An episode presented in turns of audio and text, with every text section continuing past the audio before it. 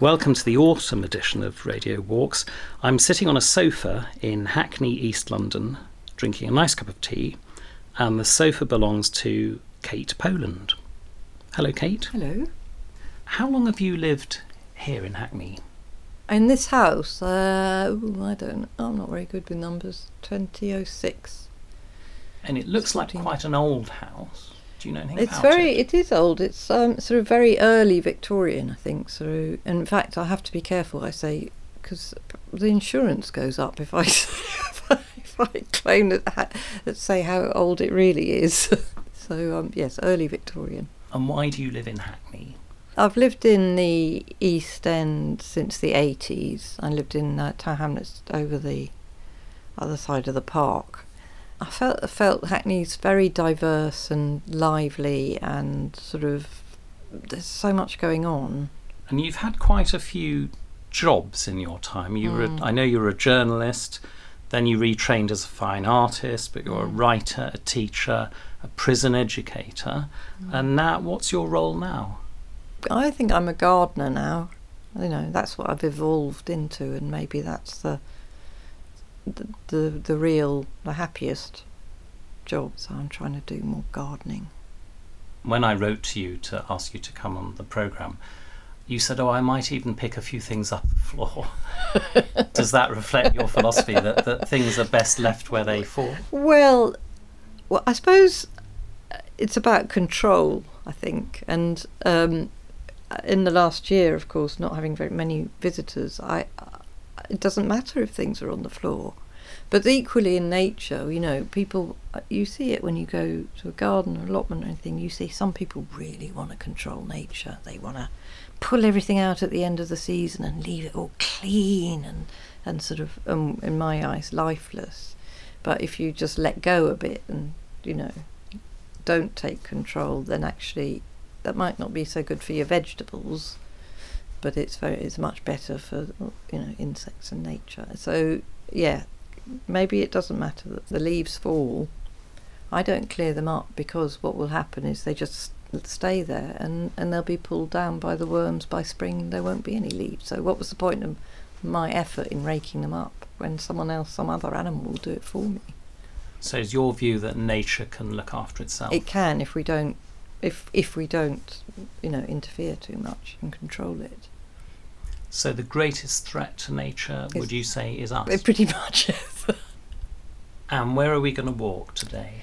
well, I thought we'd start with having a look at Cordwainer's garden, which is the first community garden I started, and then um, walk down to a new garden, which has only just started this year, called the Garden of Earthly Delights, and then a more established one in, a, in an estate. Well, we'll just see how far we get, really. And hopefully it won't rain. It's not going to rain. Check the weather. Well, it said it wasn't going to rain. It is warm. It's windy, warm and windy. So it's typical autumn, isn't it? I suppose the windy bit. Oh, yes, the, the, the temperature is. Oh, yes, that's. Is that your car? Yes, So it's an electric car. yes, it's fully electric And is that practical or ethical reasons? For environmental reasons. Yes, although I'm not sure that you know the making of the battery is probably quite detrimental to the environment. So you don't think necessarily it's the answer? It is in the long term. Yeah, that, I mean, obviously it's uh, much better because there are no emissions. So where are we going to walk? We're going to walk down Mare Street, which is the main road there. We can have a little peek into the old Cordwainer's garden if you like, if we want to. If you think we can get in. Well, we can have a go. Okay. So Cordwainer's was your first garden. What's the story behind that? Well, as you can see, it's right next to my house, and I'd look out onto this bit of grass that was just mowed and nothing, you know, it was sort of dead area. So um, I thought it would be nice to turn it into a garden that would be more beneficial to obviously nature, but also the local uh, residents. So the college allowed us to do that. I think it, we had a sort of gentleman's agreement rather than a proper lease. And when was this? And uh, that was in sort of 2010 11 over that winter. and um, yeah, it developed and into a sort of community garden. We had produce shows and we grew natural dyes because this is a a fashion college, so I wanted to make that connection between nature, you know, things colour, growing, and what the students were doing inside. And what, what did the college think? It's the London College of Fashion. What did they think of your idea? Did they embrace you? Um, we had um, some. They might throw us off. Um, we had some. There were interest from some of the students, especially the ones who were studying. It seems a bit odd, but something called at the time sustainable fashion or fashion futures. And, and this was the first one of the one of the beds we made with them, which is all covered in nettles now. But when we made it, that was all um, dye plants, and it was a sort of um, an example of what you could grow in an urban environment. So we did that. That was a collaboration with the college. Um, yeah, and now they've. We, we never had a gate like this. Oh yeah. Oh, it's Kate. Is that, are you Robert? Yeah, Yeah, yeah, it's Kate. We were just going to have a look at the garden. go down. Yeah, Can yeah, I peek- know. Can we peek over the fence? I the just fence? wanted. I don't want to go in. I just wanted to see it. You can peek over the fence. 'cause Yeah. Do you mind? So do you mind if Well- we just do a bit of recording looking over the fence, getting Kate to describe Yeah, you the can. changes Yeah, and no, things? we're not That'd honestly. be- I won't break want to do a bit No, of you it. can't. yeah. I can't even get in now. We'll fit. Yeah, because it was broken into. I did wonder because it, it's it quite. opened. Once people sort of knew, would know the about only good thing is, it's the wildlife. you I know. it's There's loads of foxes and, and. uh, you Um, So can you peek over the fence and see what can you see? well, it's it's extraordinary, really. It's it's, it's sort of um, what's the word I think in environmental is succession has happened, which means that things are growing. You know, brambles. There's tree seeded itself, but it's absolutely you know covered from edge to edge in vegetation. So nature's reclaimed it. Absolutely, yeah. The hedge I planted is like about three, four metres high now. So how do you feel about that? Is that a good thing? It is quite a nice thing, isn't it, that you give nature's got a bit of space just to have a go. I mean, what's what would be sad is that they're going to raise, you know, pull it to bits. You can't call it a garden. It's like a mad. It's a madness of uh, vegetation. But this is where it all started. This is Yes. Cord- Cordwainer's garden. Yes. Why is it so called? Do we know? Oh, because this building used to be uh, Cordwainer's College, and a Cordwainer um, makes the designs and makes the uppers of shoes. So they're leather workers, and we just wanted to keep that connection. So there is a guild of Cordwainers who have nothing to do with us. So a Cordwainer is a person.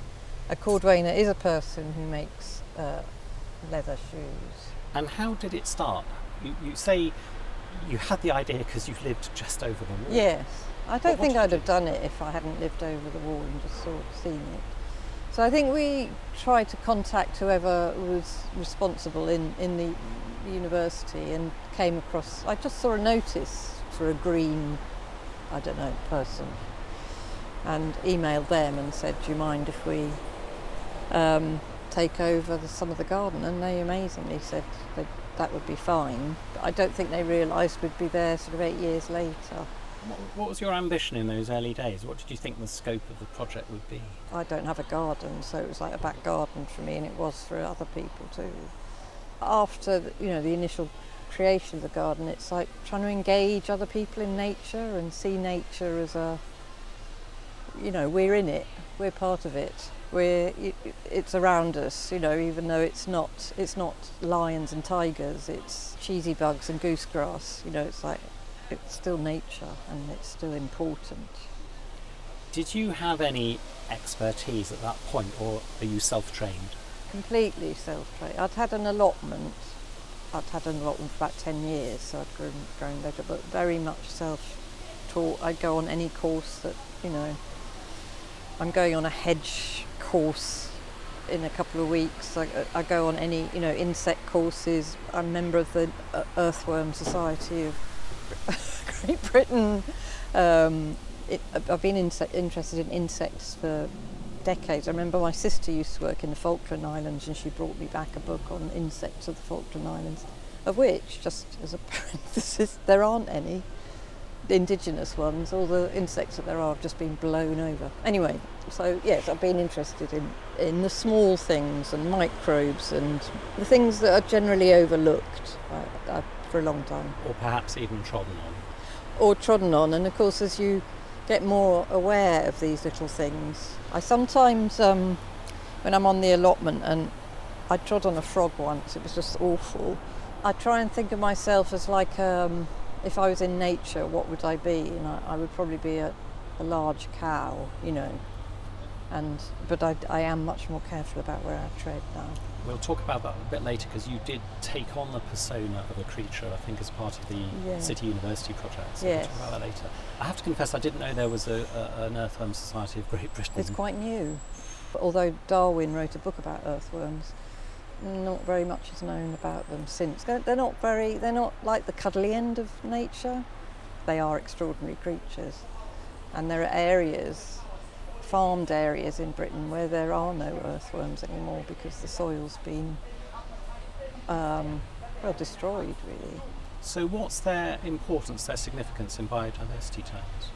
Well, I mean, there, there are lots of them in a, in a healthy soil, so they provide food for, you know, the, all the way up. They're the kind of bottom of the food chain, I suppose. They provide food, but they break matter down, you know, and, and where they create soil basically.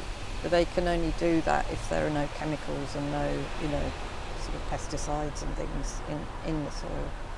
It's been documented that your, your philosophy is everyone must have access to nature and green spaces. Everyone Yeah. must have that. Yeah. Was that your underlying motivation? Yeah, more. It drove me more, I would say, because I could see that it was a privilege for me. That I'm very privileged. I've got an allotment. I grew up in the countryside. I have that, and then I you come across, especially in the last year or so with COVID, um, access to nature and outdoors was crucial. I mean, we had our one hour's exercise, didn't we? And some people just didn't have anywhere to go or they didn't feel comfortable in the places that were there. And I know that that's more and more uh, starting to be talked about, but but sort of institutions and community gardens, but big institutions of gardening are not diverse. They're not that well, you know, welcoming. But in 2019, it all came crashing to a halt. Can you explain why that happened? Uh, we just got um, letters from lawyers saying, I, can, I can't swear, can I? But they're saying go away. I was trying to look at it in a different way. I don't want to go off in a huff. So we did one project at the end, which was to collect as many plants as we could and, and make as many colours as we could out of all the plants that were in the garden. So it was a kind of, we called it the Hackney Colour Wheel.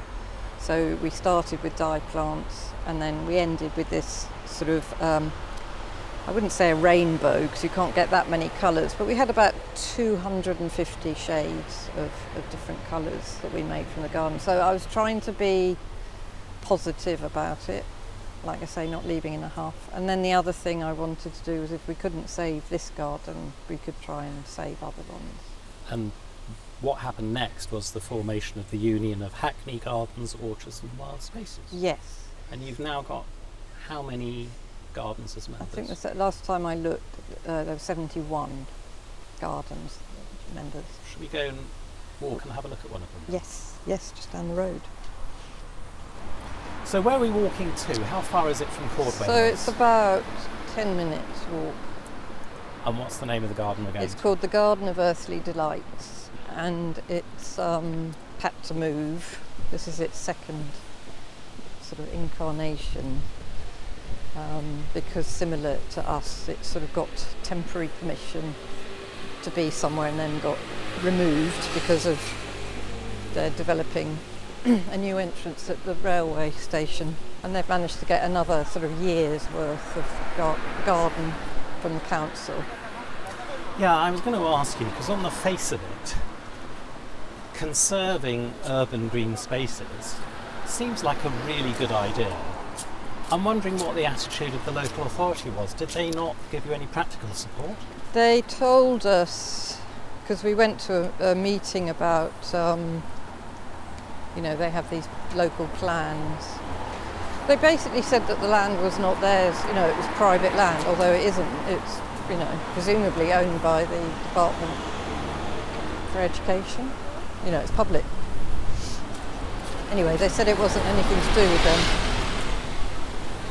So, but, they are they are supportive in a way of what we're doing, and they talk to us about the union. You know, they come to us, ask our opinions, and and I think the ways to do it is to to involve the gardens at the early stages of planning. So if you're going to have a, like we just heard, um, they're going to take the church down and build a block of flats, then involve people, really involve people, instead of just putting a notice up or, you know, and saying, well, how would, how should we incorporate nature into this development, or rather than than what happens now is you build a development, they have to have certain. Um, I think they have to have a certain amount of greenery or something in it. But you know, they'll just stick a green roof on the top, and or they might have a community garden on the roof, which is of no use to anyone because nobody can get there, and it's windswept and dry and all that. We're crossing this this road. Yeah, We've got a we've got a green light we have. with a cyclist But that doesn't- way. it's um I have to say, uh, as a country boy, someone who lives in a tiny village, It's a bit shocking, isn't it? walking along Do you want to go around the back Street. or carry down no, the? no, no, because it's it's a good experience. But walking along Mare Street is actually quite a startling and almost frightening experience. I know. Um, I mean, the sound, This the is noise, quiet. the noise alone Yeah. is uh, kind of the stuff of nightmares. um, It's, it's really, it's not, and I think this is it, isn't it? It's not a calming place. But, Yeah, but right, it- it's a It's a very it's a stressful stressful environment, and I, it, and I think we all noticed that last year when it stopped, when the traffic was gone. You know, you just had the occasional bus coming down here, but there was no traffic for about three weeks, and um, and it stopped. And you thought, hang on a minute, look, the skies are the skies are clear, and I can breathe. And anyway, um, but on the other hand, no one was going anywhere and doing anything or making anything or producing anything. So yes. So so we all became a, yeah a bit sort of um, sort of what's the word unstimulated, yeah. stuck. At least we're in a hurry. As uh, uh, uh, Eric Morecambe said, you're not gonna you're not gonna sell many ice creams going at that speed. So we'll just let the 55 bus go past.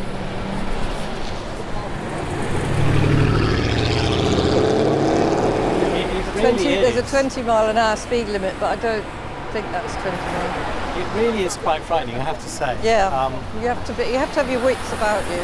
yeah, yeah, you do, don't you? How diverse was your, your garden community? One, Cordwainers, Oh, for I example, you said you had 20 families. I would say the majority were white women. Yeah. In, in spite of Hackney being a hugely diverse Well, exactly. community. Yeah, because because the one mistake I remember, and I knew I was making a mistake at the time, was my neighbour says, "Oh, I'll invite, I'll ask my friends, you know, my friends to come and join." And I thought, no, we can't do it. We can't do it like that because we're just replicating ourselves, you know. So you get a whole load of fifty-something women, middle class women, which is kind of what happens in community garden because they, you know, they have the. I don't know why they start these things, but they do. Do you think it's a question of perception and branding? Is it just that gardening is seen as Yeah. a white, middle class, middle aged? There is that, Activity. but when you think there is that, in, especially in Britain, where you know we've got the RHS, you know, the Royal Horticultural Society and Royal Botanic Gardens. You know, it's a very hierarchical system we're in. But if you think about it, the pe- you know the people that we're just passing, what Vietnamese. Um, what do you think? Peck peck, grilled chicken. You know, that people come from rural places and places where you know it's not gardening is not confined to white people, is it? And um, Do you think there's a better word then than gardening? Would you adopt a different yeah, term? it may be. Yeah, It- I mean, there's a there's a project in um, West London near uh, Grenfell Tower, uh, which is run by a young black man who's a footballer, and he talks about this. He says, you know, gardening's not for. He never felt it like it was for us. So we need to f- maybe find a different word, you know. And of course, a, a huge proportion of the population in Hackney and in, in London and in all urban centres are born and grow up without a garden. Well, yes, I think it's something mad, like 90% round here. There we go. Where, what are we passing under now? Uh, this is the um, that's the line into Liverpool Street. Ra- railway to Liverpool. Street. Uh, it's um, so far since leaving the now abandoned Cordwainers Garden, we haven't had any silence or quietness at No, all. I could have taken you a, a sort of back route, but But um, I'm looking forward to actually arriving at the Garden of Heavenly Delights. Garden of Earthly Delights. Earthly Yes, delights. not Ah, heavenly. Of course, not heavenly, not there yet. So Not there yet. that's the next stage on, isn't it? So, Yeah. um, So it's not far. what, what should I expect? Um, I don't want to be disappointed. it's still going to be. I'm, I don't know how many earthly delights you'll find, but it is a, a sort of oasis, and they have. It's just over the road.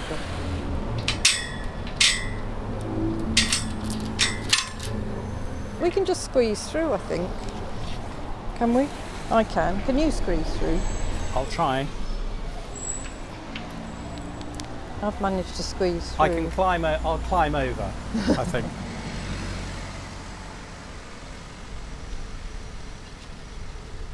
So it has. Co- it's just coincidence. It's gone quiet.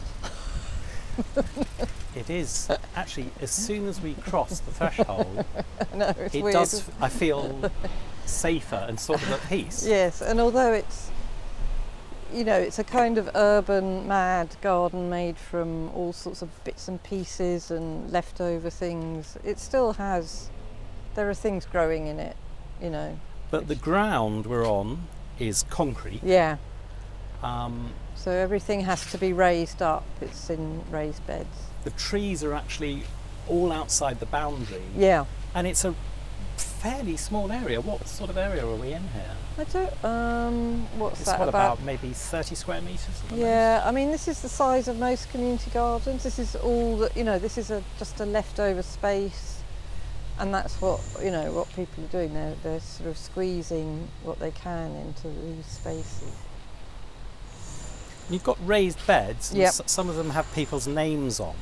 Does that give people a sense of ownership? Do you think? This is one of the things we've found. There's a there's a common a lot of community gardens want everything to be you know completely communal, and uh, what we found at Cordwainers is that if you if people have their own little patch, they're more likely to want to keep it, look after it and keep it going, but then you lose some of that sense of communal sort of doing stuff together. So it's a bit of a it's a bit of a balance really between.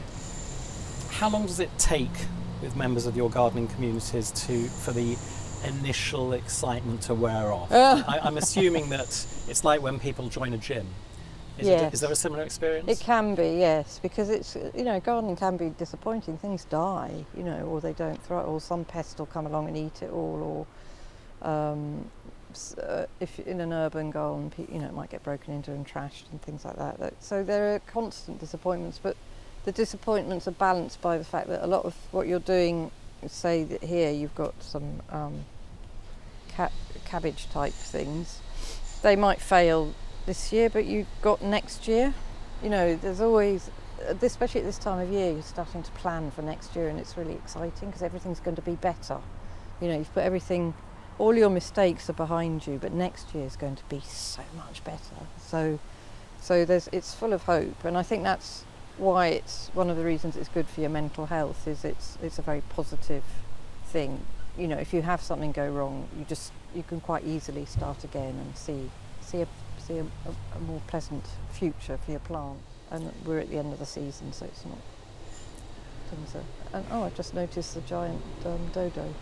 Giant pink dodo. Yeah, I didn't see that wasn't here last time I came. Which, But, like, uh, no garden should be without a sort of ten foot giant. giant pink dodo. I think it's more than 10 foot actually. It's, Right. it's pretty vast. I wonder where that came from. Oh, Because I I. I actually thought they were extinct, especially the pink variety.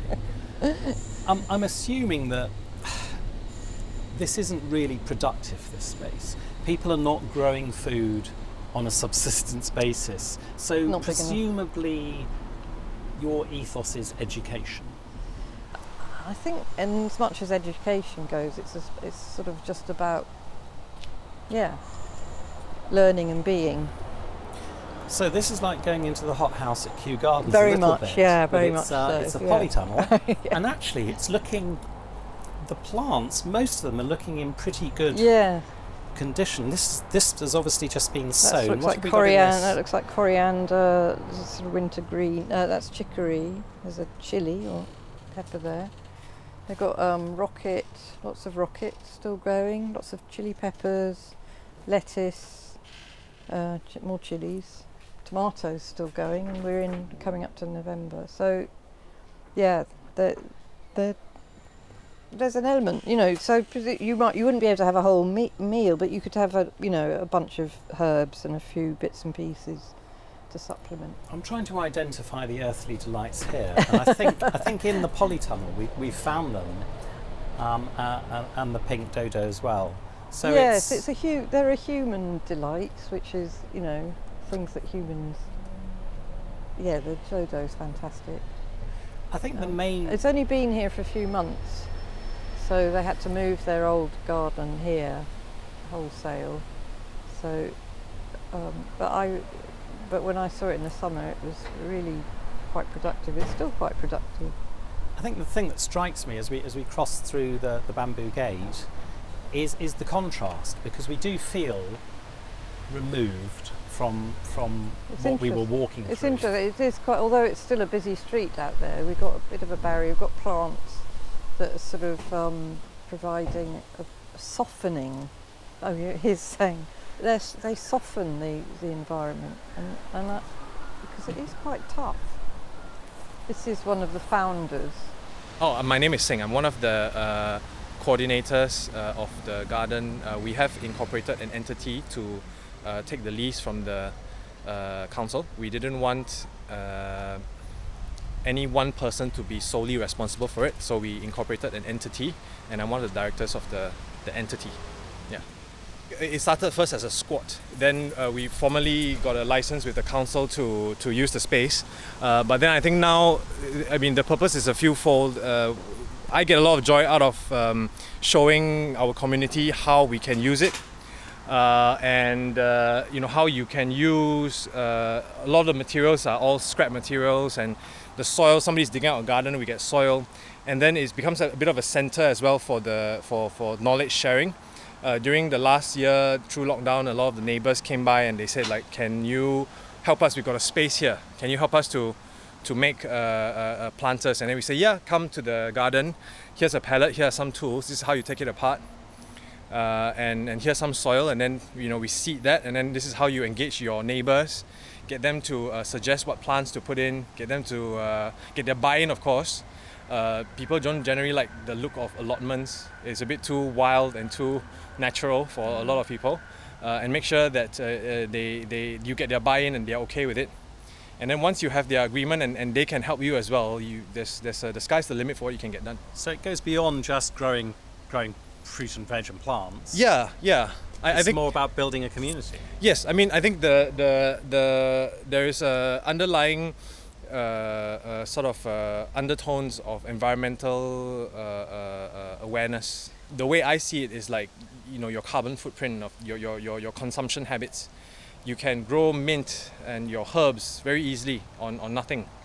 Uh, and, and why go to the shop and spend a pound for you know a bunch of herbs that are not you know so it's it's these things that we're trying to get across and a lot of uh, especially where we are in, in the city a lot of people don't have access to green spaces. Uh, there, there were some um, uh, some of the neighbors were upset you know that they say that why you always your gates always locked. It doesn't feel inviting. Uh, but then you know it's just like I can go to the park any time of the day. Why can't I come here any time of the day? He said, but you can't grow veggies in the park, right? So it's a different purpose, and you want to grow edible stuff here. You want to make sure that nobody vandalizes it, which unfortunately in this part of you know where we are, it's a problem. Yeah. Do you feel quite protective of this space? Uh, me, uh, yeah, to a certain extent, yes, I think I can say that I am protective uh, because it's special for me, especially being flat, bound, and uh, there's a um, emotional connection to it, an attachment to it, because having put so much effort and time into it, and and I think in the amount of time in the last year plus that I've been we've been working extensively on this, we've worked met more people in Hackney actually than I have in the last four years that I've been here. And, and there's a whole community of, of, of, of like-minded individuals that I've got to meet and learn from. And, and that's that's fun actually. Can I ask how you came up with the name of the garden, the Garden of Earthly Delights? uh, one of the initial founding members of the, the group uh, they, uh, it's, it's, uh, it's the title of a very famous painting uh, Hieronymus Bosch I think uh, they were great fans of, of the artist and, and that's how the name came about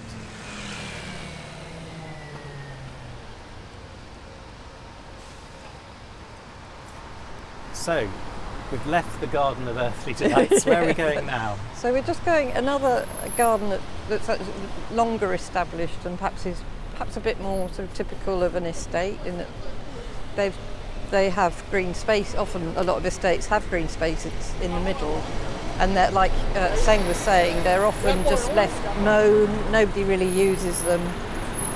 And a few years ago, that residents sort of just took it upon themselves to. Um, oh yeah, hang on.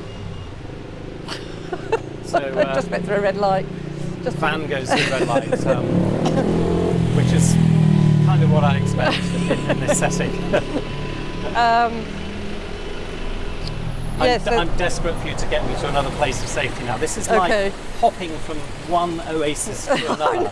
it's like Uh, it's it's only when you see it through someone else's eyes, like yours, you realise how they are little oases. These places. I mean, you know, if we'd been able to go into Cordwainers, it it's completely, you know, quiet.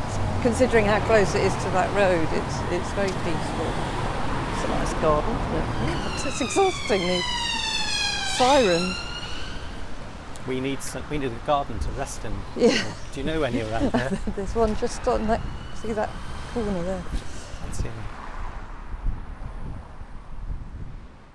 So where, where are we now? It's called the Wilton Estate, and it's like I say, built in the 40s. It's built like a giant courtyard. So this was social housing post-war. I think it was just post-war, and um, so it's got your, you know, they, a lot of them have their basketball courts, but they've also got um, sort of allotments. So there's a little um, allotments with some amazing pumpkin there. And is this garden a member of your union? It is, yeah. So they've got the obligatory grass patch in the middle with a p- picnic bench, but all the sort of edges they've allowed to grow, which is. So, oh, oh, hello. Hello. Hello. Hello, you're not going to bite me. Is he a French bulldog? Oh. Oh, Do you, do you live here? All right. So this is your garden. Very nice. What's your, what's your dog's name? Uh, Crowley, Crowley and uh, Mia. Mia. Mia is Is small one. no? Oh, tiny. Oh, what a ti- that's the tiniest dog on earth, isn't it? Yeah, I think so.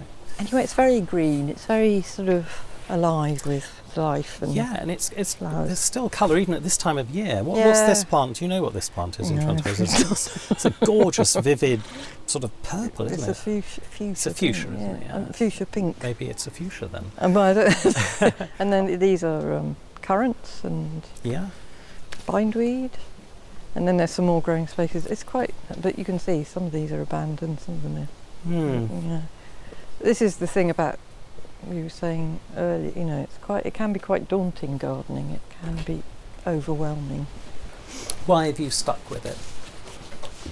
It's it can take you away from you know it can it's one of those things it's just therapy isn't it you can sit and weed and you're in the present you're not in the you're not regretting anything you're not planning anything in the future you're just dealing with that thing there very absorbing You're described as a postcode gardener, an urban gardener, and you've said that you think gardening is political, Yeah. empowering, and, and, and rebellious. Why?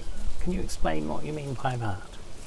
growing something can be very uh, political. So just even if you think about what a seed is, nowadays there are probably only four major seed companies, and they're con- they're controlling. And coincidentally, that maybe it's down to three now, multinational, mag- massive companies. Coincidentally, they're all chemical companies like Bayer. Um, so if you can say that sunflower there, you just save the seeds of that and sow that next year. You're cutting out, you know, you're taking a bit of power back because they've they've kind of um, cut us out from being able to save seeds in a lot of cases. I mean, what could be more sort of political and important than that? I'm thinking about the, the rebellious side of it. Uh, Is it that it's to plant a garden in this setting is an act of rebellion because it's not meant to be here? Yeah, there's a.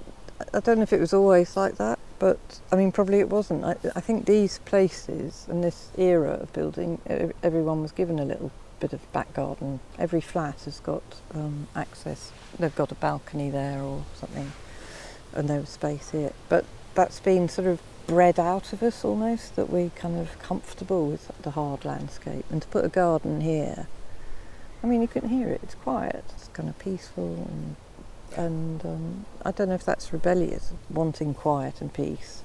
And it, shouldn't be rebellious, but it's become that way because the mainstream is hard landscapes, flat screen tellies, you know, cars, or you know, technology, I suppose. And this is anti-technology. So could we add to your your list of monikers, your urban gardener, postcode gardener, are you also rebel gardener? It's a nice thing to think like that, but I'm not. A, I don't feel I'm naturally rebellious. Perhaps I am.